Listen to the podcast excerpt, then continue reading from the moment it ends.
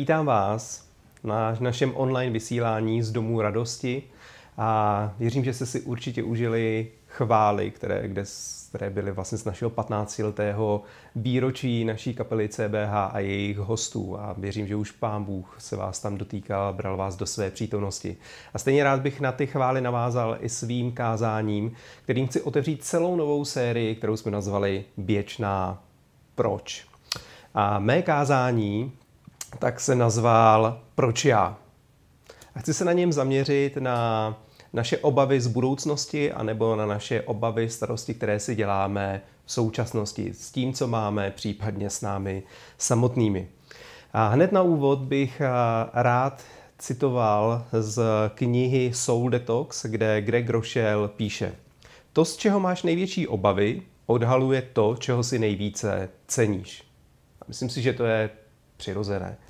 Že každý z nás si děláme starosti s tím, co je nám nejdražší, nejbližší. Ať už to je mé zdraví, ať už to je má rodina, ať už to jsou finance, ať už to jsou děti, ať už to je cokoliv, cokoliv dalšího.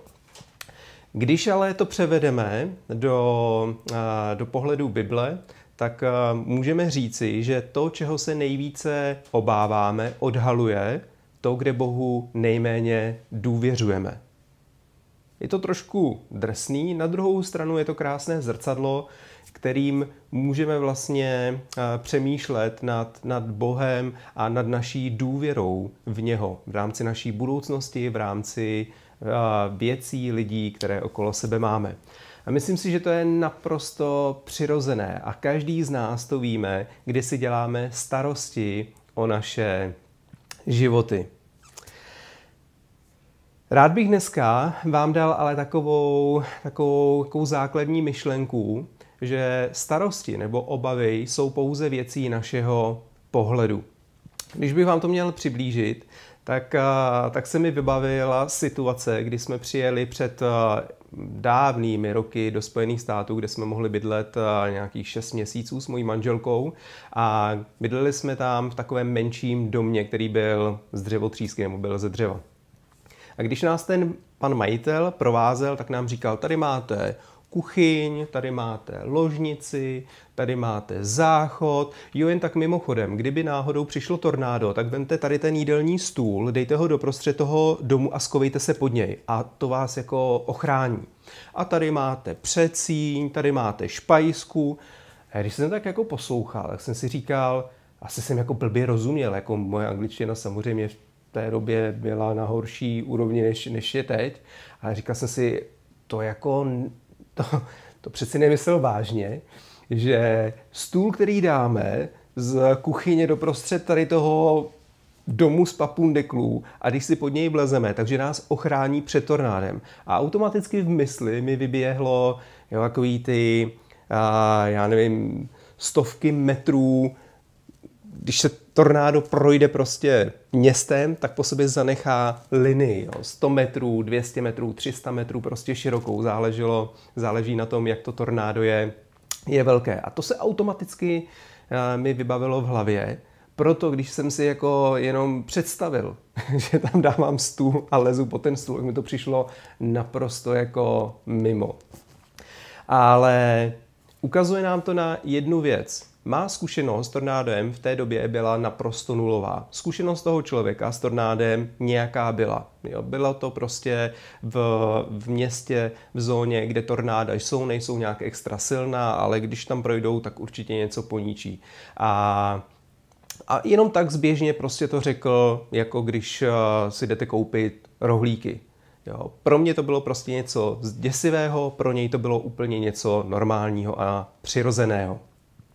A tím chci ukázat, že skutečně starosti nebo obavy, které máme v našem životě, jsou určitým pohledem, jsou určitou věcí našeho pohledu.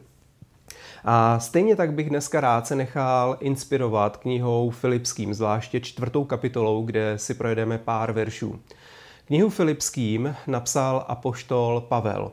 A pro nás je důležité, abychom znali celkový kontext toho, za jakých okolností Pavel tu knihu píše a stejně tak, jaký má vztah s adresátemi té knihy. Když se podíváme do historie, tak můžeme vidět, že apoštol Pavel založil církev ve Filipech cca roku 52 po Kristu. Můžeme vidět, že tuto církev skutečně miloval. A stejně tak i lidi té církvi milovali Pavla.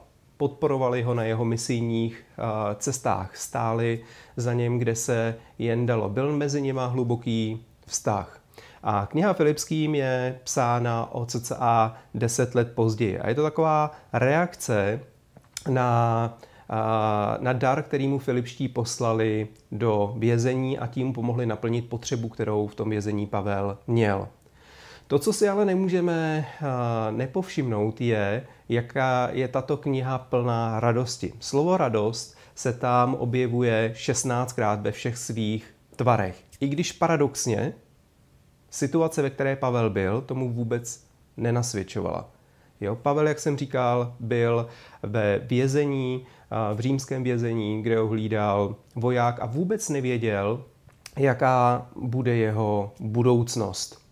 Co tedy vedlo vůbec ke změně Pavlova pohledu, že si nedělal obavy, není v depresi, nezouvá si, ale naopak je naplněný radostí a píše svůj nejradostnější dopis, který Bibli můžeme najít. Ve čtvrtém verši čtvrté kapitoly Pavel říká, radujte se v pánu vždycky. Znovu říkám, radujte se. Všichni lidé, ať znají vaši vlídnost, pán je blízko. Pavel nám říká, když budete vidět našeho pána, našeho Boha, tak jak ho vidím já, se všemi životními zkušenosti, s tím, čím jsem prošel, kdy jsem viděl, jak mě vysvobodil, kdy, kdy mám hlubokou zkušenost s boží dobrotou, milosrdenstvím, s láskou, tak si o nic nemusíte ve svém životě dělat starosti. Prostě nemusíte, ať už okolnosti, ve kterých se nacházíte, jsou jakékoliv. Ba naopak, vždycky se můžete radovat. Vždycky protože Bůh je vám daleko blížeji, než si vůbec dokážete představit. První vodítko, které nám Pavel ukazuje, je, že se nemusíme bát, co se stane, když víme, kdo má náš život plně pod kontrolou. Nemusí se bát, co se stane, když víš, kdo tvůj život má plně pod kontrolou. Jak to prakticky funguje? Když bych vám znovu měl dát nějaký příměr, tak si představme dvě varianty. První varianta je ta, že vám někdo řekne, ale tady máš všechny zdroje, které potřebuješ postavení domu, jdi a běž postavit dům. A protože vy jste takový, že rádi přijímáte výzvu, tak si řeknete, OK, to je výzva pro mě, jdete a snažíte se postavit dům, ale nemáte vůbec žádné zkušenosti, ale prostě jako jste nějakým stylem zručný, jo, dáváte cihlu k cihle a nakonec stojí dům. Když se na ten dům ale zpětně podíváte, po té, co jste ho postavili, tak uvidíte mraky chyb. Uvidíte, že byste táme to změnili, tohle to nefunguje, tohle to je blbě a podobně. Ta druhá varianta je, když by vám někdo řekl, hele, tady jsou všechny zdroje, které potřebujeme postavení domu. Pojďme společně postavit dům. A ten, kdo by vám řekl, pojďme společně postavit dům, by měl zkušenosti, věděl, jak se staví dům, měl by know-how, měl by celoživotní zkušenosti se stavou dům, postavili už mraky, tisíce, miliony. Jo, představte si pod tím jakkoliv. Prostě byl by to erudovaný člověk, který ví, co dělá. A ta spolupráce s ním by vypadala úplně jinak. Říkal by vám, tohle to prostě můžeš začít dělat, takhle se to dělá a vy byste dělali to, co vám vlastně říká, byli byste, mohli byste přinášet určité invence, kde byste říkali, jo, tohle to bych udělal takhle, tam to bych udělal takhle a podobně. Každopádně výsledek by byl oproti té variantě jedna asi velmi výrazný. Jo, byl by diametrální rozdíl mezi těmito dvěma domy. Ten první, který by možná držel silou vůle, a ten druhý, který by byl opravdu dům, který je funkční, který může přinášet eh, to, co dům přinášet má, bezpečí, stabilitu, já nevím, zaopatření, eh, veškerou, eh, veškeré schování před mrazem, deštěm a podobně. A to stejné platí i mezi Bohem a člověkem. Jo, jde o krásnou symbiozu Boha a člověka, kdy vy nemusíte jít uh, svůj, svým životem pokus, omyl. Jo? Tady ví do, do, do slepé ulice, pak se vracet, jít znova někam dál a tak dál. Jde o to, že Bůh chce vést náš život, chce mluvit do našeho života, chce nám ukazovat, kudy vede naše cesta. Proto je tak důležité uh, být ve spojení s ním, následovat jeho hlas, jít do věcí, do kterých nás volá, který teda mnohokrát opravdu převyšují nebo mají daleko větší požadavky než to, jak vnímáme sami sebe, jak si myslíme, mnohdy Pán Bůh nás vede do věcí, kde si říkáme, ty, já to v životě prostě nemůžu dát, ale Bůh tam je s námi a Bůh také dokončí nebo chce dokončit to, co s námi začal. Ale je naprosto klíčové mít Boha na prvním místě, naslouchat mu a následovat ho do věcí, které pro nás uh, má. To, co je na tom úžasné a to, co je na tom také krásné, že když my se zajímáme o boží věci v našem životě, tak Bůh se pak zajímá o ty naše potřeby. V Matoušovi 6. kapitole 33. verši Ježíš říká, hledejte nejprve Boží království a všechno ostatní vám bude přidáno. Je to úžasné zaslíbení, které nám Bůh dává, ale musíme být v našem životě nastaveni, že chceme hledat jeho království jako první a Bůh se pak stará i o naše potřeby. To je i moje hluboká zkušenost a každého člověka, který následuje Boha. Jo, jak jsem říkal, mnohdy Bůh nás chce vést do věcí, které sami nedokážeme zvládnout, které jsou nad naše síly a podobně. Jenomže On vždycky doplní ty naše síly, ale stejně tak Bůh se pak stará i o zdroje, které potřebujeme v našem životě. Ve Filipským eh, čtvrté kapitole šestém verši dál Pavel píše O nic nemějte starost, ale za všechno se modlete. O nic. Přátelé, nic znamená nic. Nic. Nula. Zero. Nothing. Nic. Nic. O nic nemějte starost. Velmi silné prohlášení. Ale za všechno, úplně za všechno ve vašem životě se modlete. O své potřeby proste s vděčností Boha. A boží pokoj, přesahující všechno chápání, bude střežit vaše srdce i mysl v Kristu Ježíši. A boží pokoj, přesahující všechno chápání, bude střežit vaše srdce i mysl v Kristu Ježíši. Další úžasné zaslíbení, které nám zde Bůh dává. Myslím si, že každý z nás každém okamžiku našeho života chceme zažívat boží pokoj. Ale boží pokoj nemůžeme zažívat, když nevíme, že Bůh má pevně náš život ve svých rukou. Když přicházíte před Boha, modlíte se za věci, vstupujete do boží přítomnosti, tak najednou jste úplně v jiné realitě, než v té, která vás třeba v současnosti obklopuje, kde jste mačkání, kde, kde procházíte prostě velkým stresem a podobně. Najednou to všechno z vás spadne a boží pokoj naplňuje vaše srdce, protože najednou víte, že Bůh je daleko větší a mocnější než všechny situace, které jsou kolem vás. Jenom opakuji znova. Důležité je vždycky mít Krista na prvním místě. Jsi na správné cestě s Bohem, pak si o nic nemusíš dělat starosti nejsi na té cestě s Bohem, pak utíkej k Bohu a uvidíš, že se radikálně změní i realita tvého vnímání všech okolností ve tvém životě. Mně se píše, eh, mně se strašně líbí, co jsem nedávno četl eh, v knize Modlitební kruhy od Marka Battersona. A já se s tím naprosto stotožňuji. Mark je taková plánovačka a já jsem taky taková plánovačka, takže ta první věta, kterou vám teď přečtu, tak mě úplně dostává, já se se musel strašně tomu smát. Selhat v plánování znamená plánovat selhání. Už tohle to mě úplně dostalo. Říkal jsem si, to je přesně ono, jak já vnímám i mnohdy svůj život, protože můj kalendář je velmi jako plný, já se různě přehazuju a veškerý setkání a teď si to skládám a přehazuju a, a podobně. Takže tohle to mě opravdu dostalo.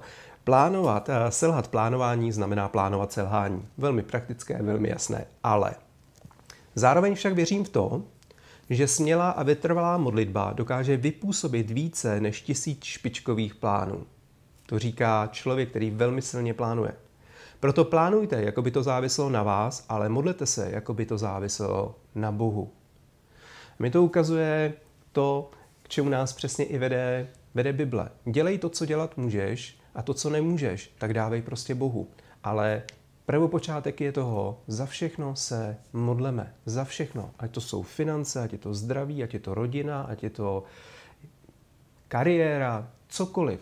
Všechno dávej do božích rukou na základě modlitby, jak kdyby si v tom nemohl udělat vůbec nic, protože modlitba otevírá dveře, o kterých ani si nedokážeš představit, že by se někdy mohly ve tvém životě otevřít. Modlitba je alfou a omegou našeho života. Proto modleme se kompletně za všechno.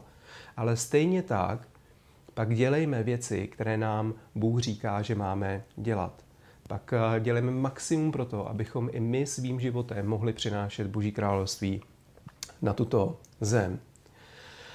Pamatuju si na, na událost, eh, když jsem dělal sjezdy mládeže, tak eh, jeden ten sjezd mládeže jsme přesunuli do Kolína, domluvili jsme tam prostory s s jednou základní školou, kde bude ten sjezd probíhat. Všechno prostě bylo naplánované a, a podobně. A najednou koncem září, ty sjezdy probíhaly vždycky koncem října, tak koncem září mi volala paní ředitelka a říkala, my velmi se omlouváme, ale budeme dělat v těch prostorech, které vám jsme vám nabízeli, tak v nich budeme dělat o prázdninách velkou rekonstrukci a nemůžeme vás tam pustit. Je nám to strašně líto. Když tady ten telefonát eh, dostanete, tak zůstanete jak opaření, jo, protože víte, že to není vůbec žádná stranda. Sehnat nové prostory a všechno se to schání dostatečně eh, dopředu a zajišťuje se to na jaře. A pro mě to bylo, že jsem si říkal, jako co teď bože máme dělat, tak asi jako neuděláme první sjezd Mládeže a poštolské církve, který, který mám nějak na, na starosti hold. Co mám dělat? Jo, stejně tak jsem to napsal úzkému týmu, začali jsme se za to, za to i modlit, aby mám pámbu, když otevřel dveře, které, které my dneska nevidíme. A tenkrát se nám otevřely dveře, že jsme mohli jít do žlutých lázní, nebo spíš jsem oslovil žluté lázně v, v Kolíně.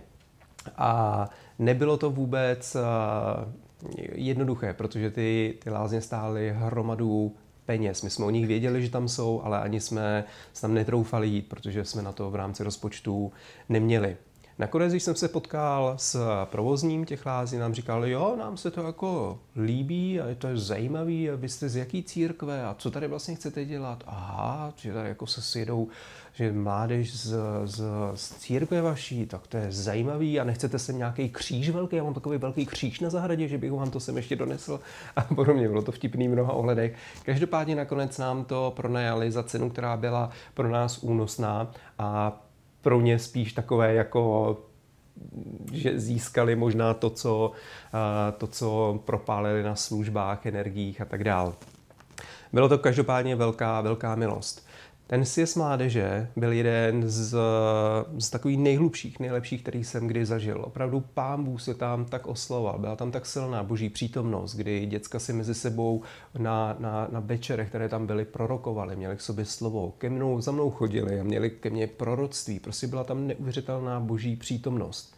A já věřím, že to všechno pán Bůh naplánoval k tomu, aby se víc mohl oslavit skrze situaci, která se zdála beznadějná, kdy jsme přemýšleli, že zavřeme sjezd mládeže, kdy jsme byli zahnaný úplně do, do slepé uličky, ale dali jsme to Bohu na modlitbách, tak Pán Bůh nám otevřel dveře, že jsme mohli jít do daleko lepších prostor a kde ještě to bylo víc požehnanější jeho, a jeho přítomností. Bylo to něco naprosto úžasného a, a skvělého. Za všechno se modlete. Dávejte Bohu a, svůj život, to, co děláte, své blízké, lidé, kteří dneska to potřebují, kteří jsou nemocní nebo kteří prochází těžkýma věcma v rámci biznisu, kdy, kdy jdou do insolvence a podobně. Modleme se za náš národ, modleme se za ty lidi, protože velkou moc má skutečně modlitba. Prakticky. Co nemohu udělat versus co Bůh může udělat. Dokážeš uzdravit své milované a blízké? Dokáže Bůh uzdravit tvoje milované a blízké? Dokážeš změnit svého partnera? My si myslíme, že jo, ale upřímně ne. Poznáte to po 15 letech manželství už jistě. Dokáže Bůh změnit vašeho partnera? Dokážeš změnit sám sebe? Dokáže Bůh změnit tebe? Dokážeš ovládnout svoji budoucnost? Dokáže Bůh ovládnout tvoji budoucnost? Dokážeš změnit něco skrze své obavy a strach?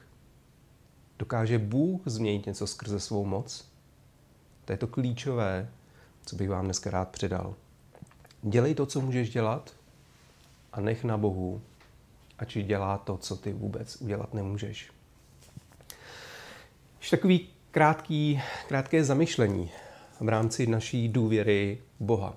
Když nemáme důvěru v Boha, pak automaticky v naší mysli se rozvíjejí katastrofické scénáře. Jo, nevím, jak to máte vy, ale mě vždycky, když mám strach, obavu, tak se v mysli rozjede představivost na plné, plné obrátky. A také pamatuju si jednou, jak jsem letěl do Koreje a celá rodina mě vezla na letiště a můj prostřední syn, tak, tak mi říkal, hele tati, já to nějak vnímám, ty už se nevrátíš. Ty prostě zemřeš, ty už k nám nepřijedeš. Já jsem na něj úplně koukal. A jako docela vás to zarazí do sedačky. Se říká, Olej, proč to prosím tě říkáš? No ne, já to vím, ty prostě už se nevrátíš, ty zemřeš. Já to úplně vím. A nějak jsem to jako vytěsnil z hlavy a pak jsme letěli a, a někde v polovině jsme prostě dostali velmi silné turbulence. Normálně mě se automaticky vybavilo, že to je možná ten moment, kdy zemřu. Protože když to letadlo s náma hází a vy se propadnete vždycky o x metrů a tak dál, tak nejenom, že to není příjemný pro žaludek, zvlášť pro mě, který teda no to nebudu teď říkat, ale rozhodně máte prostě jako strach, říkáte si, to letadlo to v životě nemůže prostě udržet tady ty nárazy, to, je, to, to prostě nemůže. No každopádně, přistáli jsme v Koreji, pak jsem nasedl eh, do auta Johna, našeho vlastně misionáře, za kterého se i modlíme, které, který je pořád v nemocnici, už byl probuzen ze, z umělého spánku, ale čeká ho ještě delší rekonvalescence, takže se za něj i můžete modlit. A jako se modlíme i my.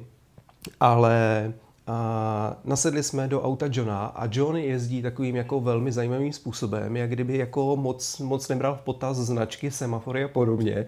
A když jsme projeli asi po třetí křižovatku na, na červenou, a když jsem to jako John vždycky říkal, John se vždycky jenom otočil, sorry, sorry.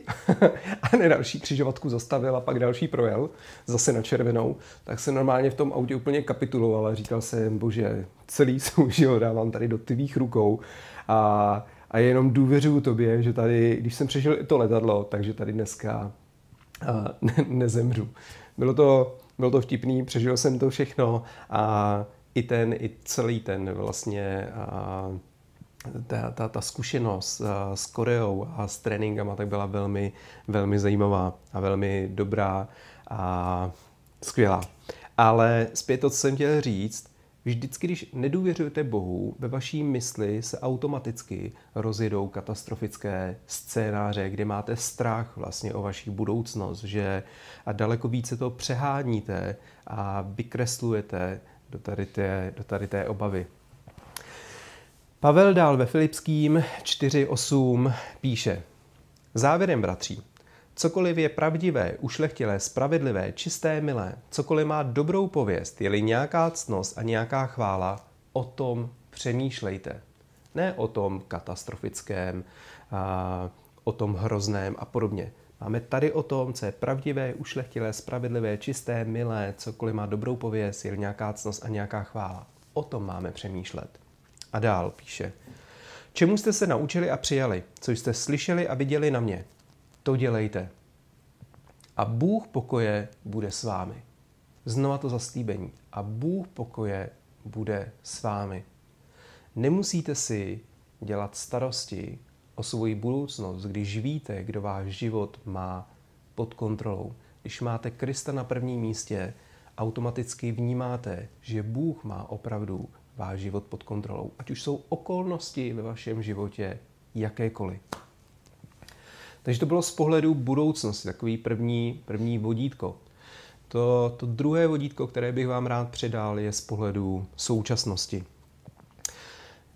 Myslím si, že máme i tendenci se strachovat o to, co, co máme v současnosti, kým jsme, co jsme dokázali a, a máme tendenci neustále se s ostatními kolem nás srovnávat. Jo, v rámci našeho vzdělání, v rámci majetku, v rámci toho, jak vypadáme, v jakém bodě života se nacházíme, jestli máme děti nebo nemáme děti a tak dále, a tak dále, a tak dále. To druhé vodítko je, že se nemusíte bát o to, co máme, když víte, kdo dává skutečné uspokojení. Myslím, že to je to největší tajemství, které je zároveň to nejlepší, co si můžeme také odnést do našeho života.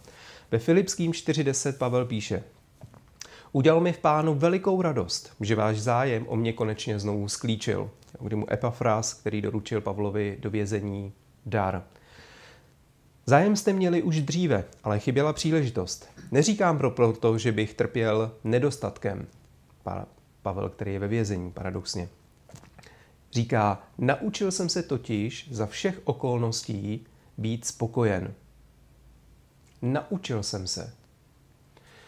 Pavel nám neříká, že to je něco přirozeného, že je to uh, něco, co jen tak obdržíme a budeme mít, ale že se to potřebujeme učit. Že se každý z nás potřebuje učit být za všech okolností spokojen. Od 12. verše Pavel píše, Umím se uskromnit a umím užívat hojnost. Do všeho jsem v každém ohledu zasvěcen. Být citý i hladový, mít nadbytek i nedostatek. Všechno mohu v Kristu, který mě posiluje. Všechno mohu v Kristu, který mě posiluje. Já naprosto věřím, že s Kristem můžeme jít do, do čehokoliv, ať se nám to zdá jakkoliv bláznivé. Že s ním jsme hvězdy a stejně tak bez něj jsme mnohdy nuly. Pavel viděl, jak ho Bůh vysvobodil z toho, když stroskotal, jak mu dával sílu, když byl kamenován, když šel několikrát téměř na jistou smrt, když byl pronásledovaný, když trpěl zimou, když trpěl tady těma všema zlýma věcma, který si mnozí z nás dneska neumíme vůbec představit. Měl silnou zkušenost o boží právě dobrotě, o božím jednání, ale stejně tak i o božím uspokojení ve svém životě. Věděl, že když se zajímá o ty boží potřeby, takže Bůh mu nejenom Eh, dává to, co potřebuje, ale že mu stejně tak do každé situace, ve které je, dává i to pravé uspokojení, ten boží pokoj, o kterém jsem ve dvou předchozích verších četl. Pavel, přátelé, viděl daleko více prostě boží věrnosti a lásky, než si kdokoliv z nás dokáže představit. Proto nám říká, následujte mého příkladu a uvidíte, jak boží zaopatření, tak stejně tak i boží pokoj. Ve Filipským 1.21 dokonce říká silné prohlášení. Říká, žít to je pro mě Kristus, ale umřít to je zisk. Pavel věděl, že tady ten život není o dlouhověkosti, ale o tom, co po sobě zanecháme, o kvalitě našeho života, jestli přinášíme ty boží věci z nebe sem na zem, jestli přinášíme pokoj, radost, trpělivost, laskavost, dobrotu, věrnost, tichost, sebeovládání. Jestli přinášíme ovoce Ducha Svatého nejenom do našeho života, ale do životu ostatních lidí okolo nás. A to si myslím, že je, že je klíčové že to je úžasné, protože pak najednou se ani nemusíme srovnávat s ostatními lidmi. Dokážeme říct i tohle to mě stačí, to je pro mě dost. Jak naopak můžu víc, svý, víc svým životem oslavovat Krista. V Bibli máme mnoho zaslíbení o, o božím pokoji, o božím uspokojení. V Žalmu 37.4 Žalmista píše, hospodinu, měj svoji rozkoš, on touhy tvého srdce naplní. Žálm 11.1. Hospodin je můj úkryt. Proč mi říkáte, do hor svých ptáčků bys měl uletět? Žálm 118.8. Lepší je doufat v hospodina, než spoléhat na člověka. Přísloví 3.5. Celým srdcem důvěřuji hospodinu. Nespoléhej na svou vlastní rozumnost. Skutky 16.31. Odpověděli, věř Pána Ježíše a budeš spasen ty i tvůj dům. Závěrem bych rád možná ještě zmínil, nebo spíš zdůraznil to, že my někdy máme tendenci náš život jako křesťané žít v takových dvou boxech. Jo, první krabice, která se týká toho božího, a druhá krabice, která se týká toho mého. Když nemáme například partnera, práci, jo, finance a tak dál, tak se úpěnlivě modlíme k Bohu a prosíme ho, aby, aby nám dal partner, aby nám dal finance, aby nám pomohl rozjet biznis a tak dál. Všechno se to odehrává v té, v té boží krabici. Ale když to pak dostaneme, tak jak kdyby máme tendenci to přesunout, přehodit do té naší, do naší vlastní krabice, kde se snažíme my ty věci měnit, my ty věci kontrolovat. Ale Bible nám říká, nedělej to, žij prostě v jedné krabici. Nemusíš žít nějakým duálním, schizofrenním křesťanským životem. Prostě drž se v té jedné krabice, té boží krabici. Měj Krista na prvním místě. Pak se nemusíš starat o svoji budoucnost, pak si nemusíš dělat obavy o to, co máš. Nemusí se srovnávat ve svém životě s ostatními, protože vnímáš hodnotu, kterou ti Kristus dává a víš, že on to má pod kontrolou a že ti dává to pravé uspokojení a stejně tak, že si z tohoto světa ani nic neodneseš, jako si nic nepřinesl. Že celý tvůj život má být oslavou Boha. Já věřím, přátelé, že my jako křesťané, že skutečně máme být lékem pro společnost, kde, kde žijeme. Ale nejde to bez toho, aniž bychom celý náš život nedali plně do ruky našeho Boha. Prostě bez toho to vůbec nejde. Nežijeme proto takovým tím duálním schizofrenním životem dvou boxů, ale žijeme pouze tím, tím jedním, protože můžeš vždycky přinášet boží naději, lásku a víru na tento svět a k tomu si povolán. Já bych se ještě teď eh, modlil za, za vás, za to slovo. A, a pak si pustíme ještě chválu a tím budeme končit náš online, online přenos. Pane Ježíši, tobě patří opravdu chvála a díky. Díky za každý den máme novou naději v tobě, pane, že každý den si připravil k tomu, abychom my mohli být eh, lékem pro naše blízké, pro lidi okolo nás, pane. Díky za to, že ty jsi Bohem, který mluví, že nejsi žádnou modlou, ale že skutečně chceš společně s námi jít a, a přinášet dobro do tohoto světa, pane, že i na náš spolehá, že jsi s nás vyvolil a vybral králi. Tak ti odevzdávám naše životy a prosím, ať daleko více se i modlíme, zvlášť této době, za naši zem, ať žehnáme vládě, ať žehnáme lidem, kteří jsou v nemoci, modlíme se za jejich zdraví, ať žehnáme lidem, kteří přichází o práci, nebo ať žehnáme podnikatelům, kteří dávají právě pracovní místa, aby třeba viděli příležitosti, nebo aby si jim dával moudrost, co dělat tady v té době, pane. Prosím, ať eh, tato zem, náš národ, může být naplněný tvojí slávou, králi. A prosím, ať my sami sebe vnímáme jako ty, kteří jsme za to zodpovědní a kteří právě na modlitbách a můžeme měnit realitu, pane, v tomto národě. Tak tě chválím, vyvyšuju tě, pane, a dávám ti naše životy do tvých rukou a zároveň vyznáváme, že opravdu jeden den ve tvé přítomnosti je je milionkrát lepší než tisíc let někde jinde králi. Chválíme tě. Amen.